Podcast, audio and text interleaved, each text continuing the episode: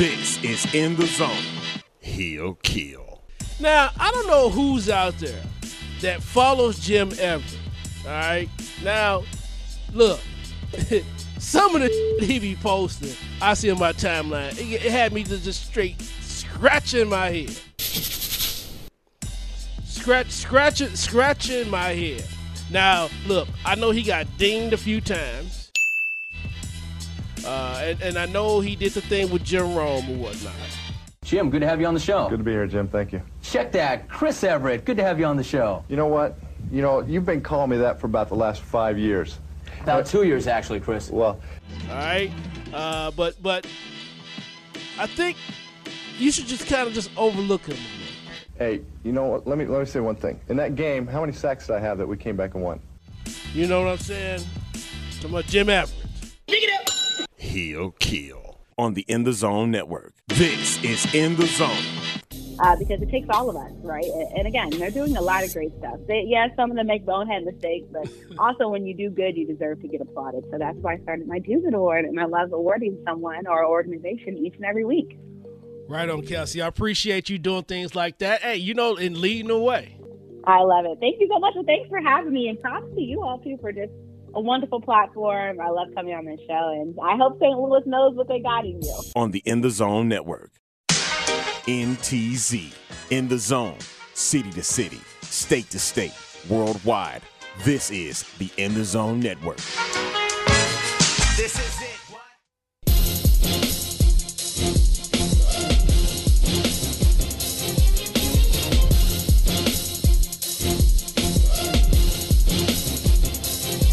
Uh, city to city, state to state, worldwide. You listen to the In the Zone Network. Palmer Alexander, aka the living legend KIL. When Ellen kill, but kill still kill. Joining me in studio is our NBA residential resident COVID 19. Josh, brother, it's good to see you. Congratulations Oh, yes, on the sir. baby. Yes, sir. Appreciate you, sir. You know, it's been a lot of stuff going on, a lot of things shaking and baking. I want to make sure that we got this in the zone segment in, talking some NBA. And I know uh, that, you know, the playoffs, uh, the, well, I'm, I'm getting I'm getting ahead of myself already, but they're going to be resuming play real soon. Uh, you know, I'm I'm just going. I'm get, I have to get over it. You know, because Right. I'm already. I'm, I'm always thinking about the players and their safety, and I'm just thinking about you know testing because if you're going to be playing uh, games and there's still there's no vaccine and you're looking 12 to 18 months before you get a vaccine and my thing is that i don't want to see uh, star players get it Right. and I had a, I did an interview earlier with uh, Lawrence Spearman, you know, the bounce back advocate, and we talked about that that thing uh, about you know the testing and, and corona and stuff like that. And if if you see one percent of the population have it, but seventy percent of the population is black, and uh, the NBA has a lot of black. Oh yeah, yeah.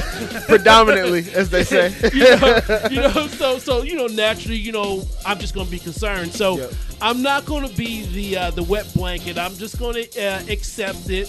Uh, I'm gonna stop kicking and screaming about it. So the NBA is coming back.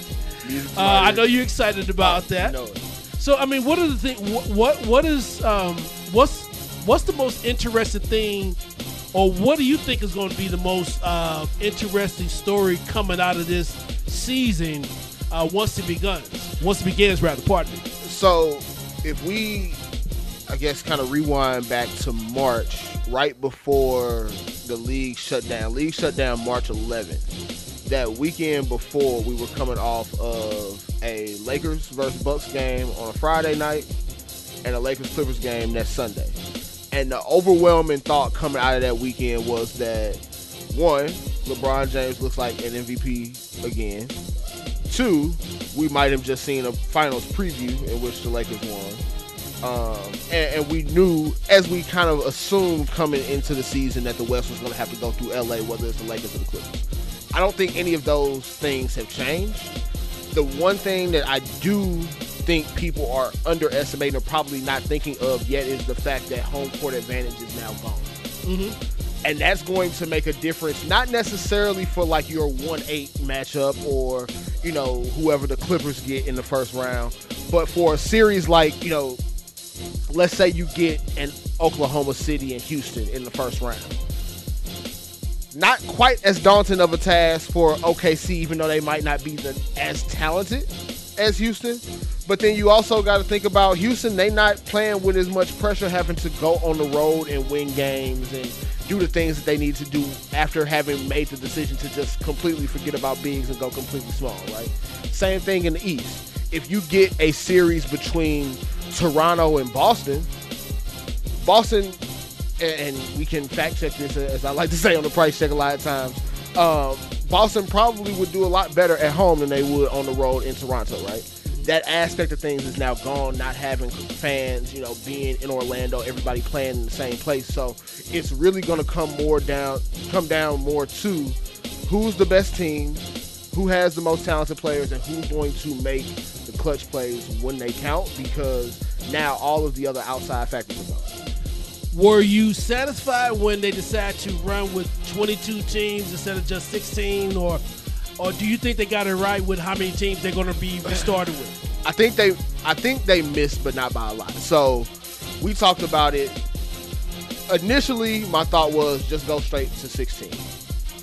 Looking at the standings though in the West, you have you know Portland who employs Damian Lillard, who's I believe one of like the top five highest paid guys in the league. You got Zion Williamson for the Pelicans, who number one overall pick, one of the most hyped players we've ever seen coming to the NBA. You got quiet as it's kept Sacramento, who started the season terribly and started to turn it on the second half of the season, who were right there, you know, in the mix. You got the Spurs who are trying to keep a, I believe, 22 year playoff streak alive. So I understand the need to try to get these extra teams involved, especially if you're going to try to play extra regular season games. But personally, I feel like if the safety of the players and trying to get as many games in the shortest period of time is the biggest goal, you should keep it at 16. That is the voice of Josh Price. He hosts the Price Check on the Real in the Zone Network as we go on city to city, state to state. So, Josh, uh, what teams do you think will benefit the most uh, coming into this tournament type of play? And you know, you talked a little bit, a little bit about Oklahoma, OKC and Houston, and I kind of see that's a series that, I mean, that I can see OKC actually beating Houston, uh, even even before I think uh, things kind of where it came to a halt because of COVID nineteen. Right. It just seemed like that Houston uh, team was just I wouldn't even, I wouldn't say in disarray, but I just think that the the uh, the chemistry of that team, and I think uh, the head coach uh, Mike D'Antoni, maybe his message is getting stale. I just don't see them making any kind of wave whatsoever. No, so Houston, they had started to kind of not necessarily hit rock bottom, but they started to hit a little bit of a landslide coming down probably that last couple weeks or so. Um, you know, before everything got shut down. So they, as of right now, I think are like the sixth seed, which you know, by the time they actually start the playoffs, they could be seventh and have to deal with a Los Angeles Clippers in the first round. If if that's the case, I could make the argument that there is more likely for us to see a sweep for the Clippers than it is for us to see a Houston, you know, winning that series. So I think Houston, they were already in trouble. OKC is a team that I like regardless. Um, I think one team that probably got helped a lot by the layoff, uh, especially in the East, is a team like Philly nobody thought that Philly was playing exceptionally well, but at the same time, you know, you get Al Horford some rest, you get Joel Embiid some rest, uh, you know, you get Ben Simmons some time to rest and, you know, kind of get back to 100% from any of the injuries he was potentially dealing with. Um, so that's a team that, while they they may not go super deep, but will definitely be helped by the time off. Um, and of course, you know, the top seeds, like I said, the two LA teams, Milwaukee those teams are always going to be helped by any additional time that they, you know, get to rest. Uh, Portland is another team that I think having the opportunity to play in and being able to get a Jusuf Nurkic back, being able to potentially get a Zach Collins back, Um, that might be the difference between them being on the outside looking in and them being the AC when it's all said and done. Now, what was your? How did you feel about Dame Lillard? I know he he spoke out rather forcefully about um, about playing, you know, on these circumstances. I know he took a lot of flack about that. Uh, what, what was your take on that? Well, so I, I mean, I understood where Dame was coming from because at the end of the day, you know, look at the Warriors situation this year, right? They're not coming back into this 22 team format, but they also said before, you know, this got decided that they were already operating in off-season mode and they, you know, still have Steph Curry on their team. So, you know, when you feel like your season is over, you're going to react as such. Dame didn't feel like his season was over. He wanted to still play, but he only wanted to go out there and play meaningful games. He didn't want to just be, you know, an exhibition game for a team that was going to the playoffs. He wanted that same opportunity. Um, and now he has, and I think they actually do have a good chance to make it in. You know, with, with their makeup, and you just talked about uh, uh, one of one of the biggest guys that, that they needed, uh, Yurt. Yeah. Um, and you you still got Carmelo, and I thought Carmelo was was playing some some really good basketball. Uh, you know, and, and you know with the addition, you know they had Whiteside. Now I like Miles Simon. Uh, they they got some young pieces. I know they're not ready to make that that leap, but you do see some promise there. And you know, I still keep hearing people talk about maybe it's time to break that backcourt up with uh, Lillard and uh, and McCollum. But you know something, you're not going to get two better guards, and I don't think McCollum uh, would, would get you that much, you know, by himself. Right. If you would get anything of value, what they're paying, he would have to be in a package deal, and I don't see Portland just off the top of my head even thinking of packaging McCollum and anybody else in the deal. No, so the problem that Portland would have is you can't trade Dame like that. It, it just is what it is. It's your franchise player. He can't go anywhere. You're not going to get enough for CJ to make it worth your while, but you're also not really in a position with CJ as your second best player to do the damage that you need to do. So it's a little bit of a catch 22 for them because they can't turn CJ into the, the second star that they really need because, you know, let's say throwing this out there. Obviously, I'm not reporting nothing. I'm not, you know, I, I'm only speaking on a hypothetical. But let's say James Harden was available. What what do you have to package with C.J. McCollum to get James Harden? I don't think Houston would bite for that. No. So you know, unless you're getting somebody along that level, it's not worth it to give up C.J. So you got to kind of ride it out and keep messing around with the parts around them, and that's one thing that I will give a guy like Damian Lillard and, and a guy like C.J. McCollum credit for. They also don't look to go on to the next best situation or try to find what the next best situation is. They want to make it work there. Yeah, and you know what? To me, quiet as kept, they got one of the best backcourts in the NBA. Yeah. they really do. Yeah. and and I don't. I can't remember the last time you saw a better backcourt. I mean, you know, now I thought John Wall and, and Bradley Beal definitely should be up there, but again, John Wall with just his well, the injury for starters.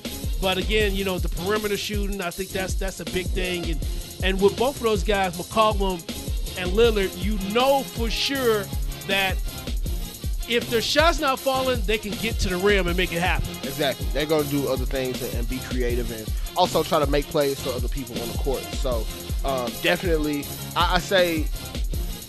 I mean, it's kind of hard topping them as, as, the second best. Obviously, Clay and Steph, when they're healthy, you know, are, are probably riding out on anybody in the league right Oh now. Oh yeah, but, no doubt, no but doubt. but at the same time, outside of those two guys, you can't really get much better than, than Dame and uh, CJ. That is the voice of Josh Price. He hosts the Price Check on the Real in the Zone Network. We're going city to city, state to state. I want to go back to the Eastern Conference. You brought up something about uh, the 76ers, and, and, and I'm still hearing things about uh, Ben Simmons and the, uh, the and about him moving forward. Uh, do you find Ben Simmons still to be some sort of a liability? Can Ben Simmons and Embiid coexist together? Um, because those questions that haven't been answered before COVID 19, those questions are still there. Yeah, so it I guess it's it's a little tricky for me because I feel that Ben and Joel can play together, I don't think Brett Brown is the one that is the one that should be coaching. So, uh, so you think you think that might be you may it may be coaching? I think before you take the time to explore your options and splitting them up, you have to give them a new voice to listen to first. Um, and, and let's not shortchange Brett Brown. At the end of the day, what he's had to do in terms of taking a team that was tanking and you know, kind of flip the mindset for them into trying to be a championship level team. Um, that's not easy to do. But at the end of the day, we've seen time and time again, you know, whether it's mismanaging lineups, whether it's not necessarily, you know, pulling the right strings in the right moments late in games. I just think that they should try to see if changing that piece first is going to benefit them versus trying to see what you can get for Ben or what you can get for Joel. Now, with uh, with with with that being the case, does the Milwaukee Bucks? Do you see them um, uh, being affected by you know by this this stoppage? Because you know I was expecting to see them in the finals. Uh, a lot of people were. Uh, sometimes when you have um, you know stoppages in play or, or, or, or whatnot, work stoppages, um, it's kind of hard to get restarted and get, getting back rolling again. Right. And I'm I'm wondering, will this have any kind of effect on the Milwaukee Bucks? I don't think so, and only because you know with the way that they have the format set up, okay, everybody's gonna play eight regular season games. They'll have that time to kind of you know get back into mid-season form, you know, so to speak. Um, but then they also get the benefit of playing like a Brooklyn or Orlando in the first round of playoffs, where you're not really questioning whether they can beat those teams. It's just about how quickly they can get the job done. Now, where things might get tricky, let's say they have to see a Miami in round two. Um, I'll be interested to see how that series plays out without the effect of home court. Um, because Miami was one of the few teams that actually went to Milwaukee this year and won a game. Um, and they got, you know, Bam, who can actually run around and guard Giannis, but also be the same type of, you know, body to combat him at the rim. So things like that will, will you know, kind of be interesting to see. But I think they have to be the favorite. Um, I think people are still sleeping on Toronto a little bit in, in terms of their ability to potentially get back to the finals, but I do think Milwaukee's a favorite right now. That is the voice of Josh Price. He hosts the Price Check on the Real in the Zone Network. And listen, I'm, I'm glad to one hear you hear you and see you in studio. Uh, sir. checked out your most recent show, loved it. Um, you know, I love the work that you do. Appreciate the work that you do at the network. Uh, I did want to get your take on the Last Dance. Um, now, let me tell you something. Uh, I did a I did a monologue and I talked about Skip Bayless. Uh, I talked about Skip. I told Skip to shut up, and I still mean it. Yep. And um, you know what? What irritated me more than anything is just that just listen to a grown man uh, fawn over another grown man. It was absolutely disgusting.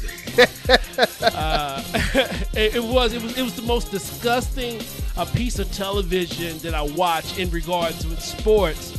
Uh, I know Skip can be an irritant, and that's why I said he must have done something right because I was talking about. So I had to give him a little bit of credit right there. But here's the thing that like everybody's not gonna be Michael Jordan, right? Right. You, you're you're everybody's not gonna be Kobe. Everybody's not gonna be LeBron. But the thing is, is that every player that made it to the finals, they didn't make it because they was a Rudy Poo candy ass. Right. You know what I'm saying? Right. Uh, a guy like Clyde Drexler, all right, playing in the Western Conference. And could you imagine how many finals that he would have went to if he didn't have to see uh, Gary Payton and, and, and Shawn Kemp or the MVP uh, Charles Barkley or a guy named Magic Johnson? Could you imagine how many more times he would have probably won a title? Or if he didn't have to, you know, run to the bad boys after they beat up the Lakers? Yeah, and so I was actually going to get to that because it was a very interesting point that you made in that monologue that people forget. Clyde Drexler went to what three straight NBA finals, or um, Yeah, yeah, two two out of uh, he could have went to three, but he went to two out So of he loses. He loses to The Bad Boys.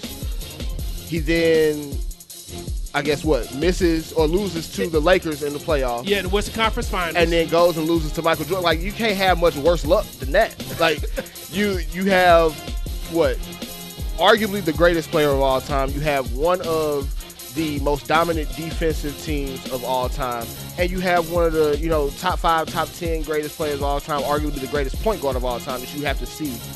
And you know it don't go your way, but at the end of the day, he also went and got him a ring in Houston. However you want to talk about that ring, however you want to feel about it, okay, he still got one.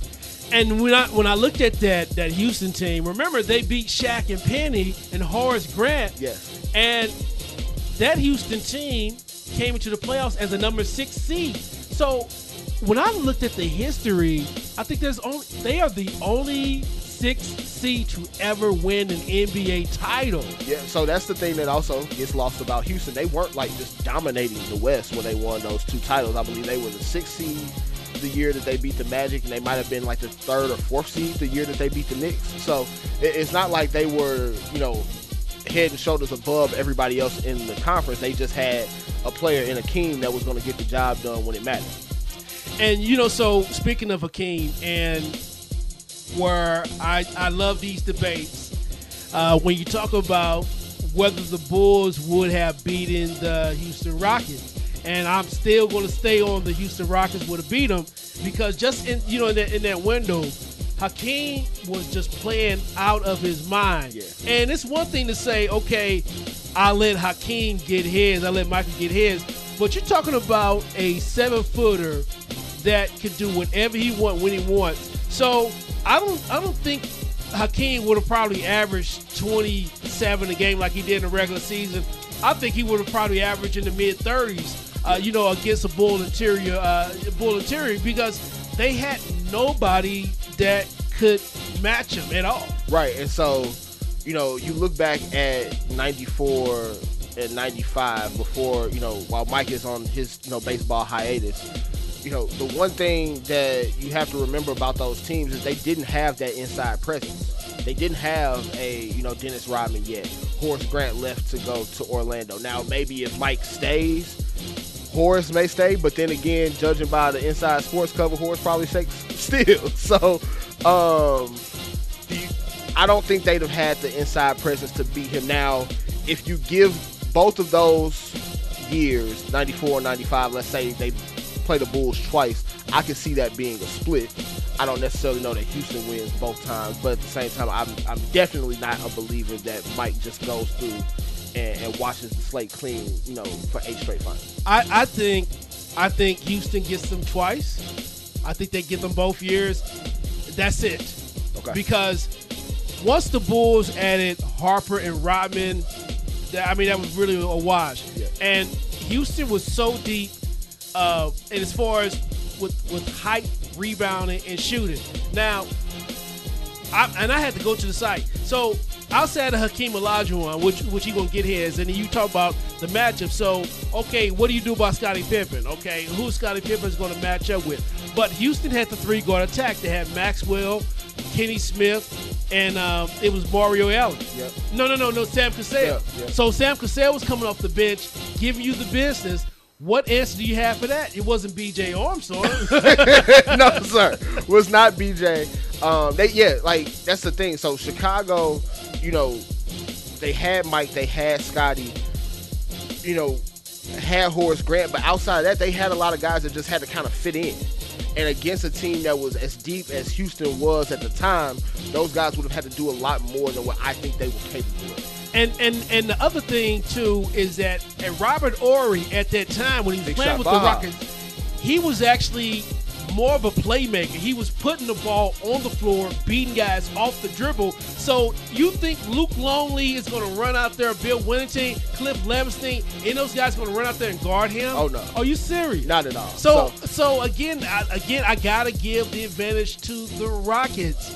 I mean, Carlos Herrera was another guy, 6'9", 6'10". All you need that guy to do was rebound. They had another guy, seven footer, Zan Tabak. All you need the guy to do is rebound. Pete Chilcutt, 6'10", 6'11". All the guy did was rebound. They had another gunslinger, Tracy Murray, that used to play with the Raptors, played at UCLA, 6'7", 6'8". gunslingers. So they had shooting, they had height, they had depth. They beat the Bulls. Yeah, they could they could spread them out. They could obviously make Mike work on the offense. I mean, they could throw different bodies at him. Obviously, Mike's still going to get his to an extent, but you, Yeah. it's all about making them work. Yeah. Um, now, the question that I have for you while we're on the topic of this, do you think Michael Jordan gets a ring in the lockout season of '99 if he comes back? No. And he would have had some problems dealing with that Knicks team. He would have had some problems with that uh, Pacers team. And the Spurs were the real deal. And I used to I used to kind of not give the Spurs the credit or want to give them credit, they were pretty damn good. Oh, yeah. They were pretty damn good. And I was actually kind of rooting for the Knicks in that series against the Spurs. And I, I had to. Have you ever had a team that just win you over? Like, ah, you- Yeah. you, you don't like them, but like, they're good. Yeah. They're good. yeah. That's what it was. I mean, that's what I mean. Tim Duncan, I mean, and, and of course Tony Parker, and begrudgingly liking Ginobili because no, I'm like he's so damn stubborn. Like force him to his right. You Yeah. can't force that dude to. Oh no, there was no forcing him to the right. He was doing Euro steps before they called it a Euro step. My man had the cul-de-sac going, Yeah. making it making it look cool. Manu was different, man. Manu was different. Man. Uh, oh man, hey, I, I love Ginobili, love that squad. I was uh, I was happy, uh, especially for guys like Jerome Kersey that was on that uh, Trailblazer squad that Yep. didn't get a ring. Happy for him. Will Perdue got him another ring with that squad. Uh, extremely happy for uh, another guy, uh, Malik Rose, getting him a ring. Really like watching him play. They had some good guys in that squad. Uh, Jaren Jackson, remember him knocking down a whole bunch of threes from downtown. Yes, Mario Elie, you know, Pops br- up br- again. Yep. Pops up again, and so that was a great team, man. Love watching them play. Glad Avery Johnson got himself a ring. Just a good team to watch. Didn't see it coming, and, I, and and never saw that coming. And that's I think that's the thing with the Spurs. You never saw their rings coming. Never, never. Uh, the only, I think the only Spurs ring that I feel like was kind of not just a dead giveaway, but we kind of expected it was 2007. yeah. Um, and sorry, LeBron fans, I don't mean to do that. I really don't mean to do that to, because what people forget is, you know, what LeBron had to do to get to the, the finals in 2007 is pretty remarkable as it was. So it was kind of unrealistic for him to be expected to beat the Spurs in that series. Uh, Tony Parker was on a different level by that point. Tim Duncan was obviously fully in his prime by that point. Uh, you know that that was the one time where I kind of felt like this was a big giveaway. All of the other ones, man, they kind of went out and snatched those. So you do got to give them credit. For it. All right, Josh. Thank you so much, man, for joining us, man. Ran a little bit longer than I want to, man, but I miss you, brother. Glad to oh, see you back in Oh, man. Hey, studio. it's beautiful, beautiful to be here, man. Again, as I always say, major, major thanks to y'all because I mean, without y'all, I have no platform, man. So y'all gave me the opportunity to make my voice heard and talk about, you know, the NBA, which I'm passionate about, and I'm definitely ready to get this thing, you know, ramped back up once the NBA comes back on July 31st. All right, man. Well, we, we'll be waiting for you, waiting on you, man. Everybody, make sure you give my man a follow. That's Josh Price, host of the Price Check on the Real In the Zone Network. We're going city to city, state to state, worldwide. You're listening to In the Zone, and this is the network.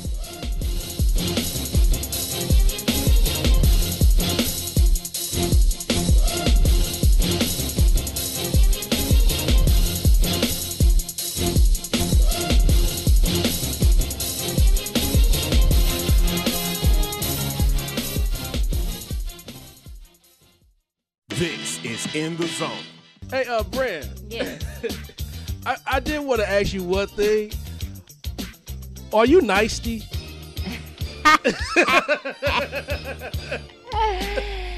listen, listen. Let me tell you something. This hair ain't big and curly today for no reason, okay? You know, sometimes I like to switch it up, change it up, you know. And you know what they say. If she get ready, if she put her hair in a bun, you know what's about to happen. on the In the Zone Network. This is In the Zone. Uh, because it takes all of us, right? And, and again, they're doing a lot of great stuff. They, yeah, some of them make bonehead mistakes, but also when you do good, you deserve to get applauded. So that's why I started my Do Good Award, and I love awarding someone or organization each and every week. Right on, Kelsey. I appreciate you doing things like that. Hey, you know, and leading the way. I love it. Thank you so much. Well, thanks for having me, and props to you all too for just a wonderful platform. I love coming on this show, and I hope St. Louis knows what they got in you. On the In the Zone Network.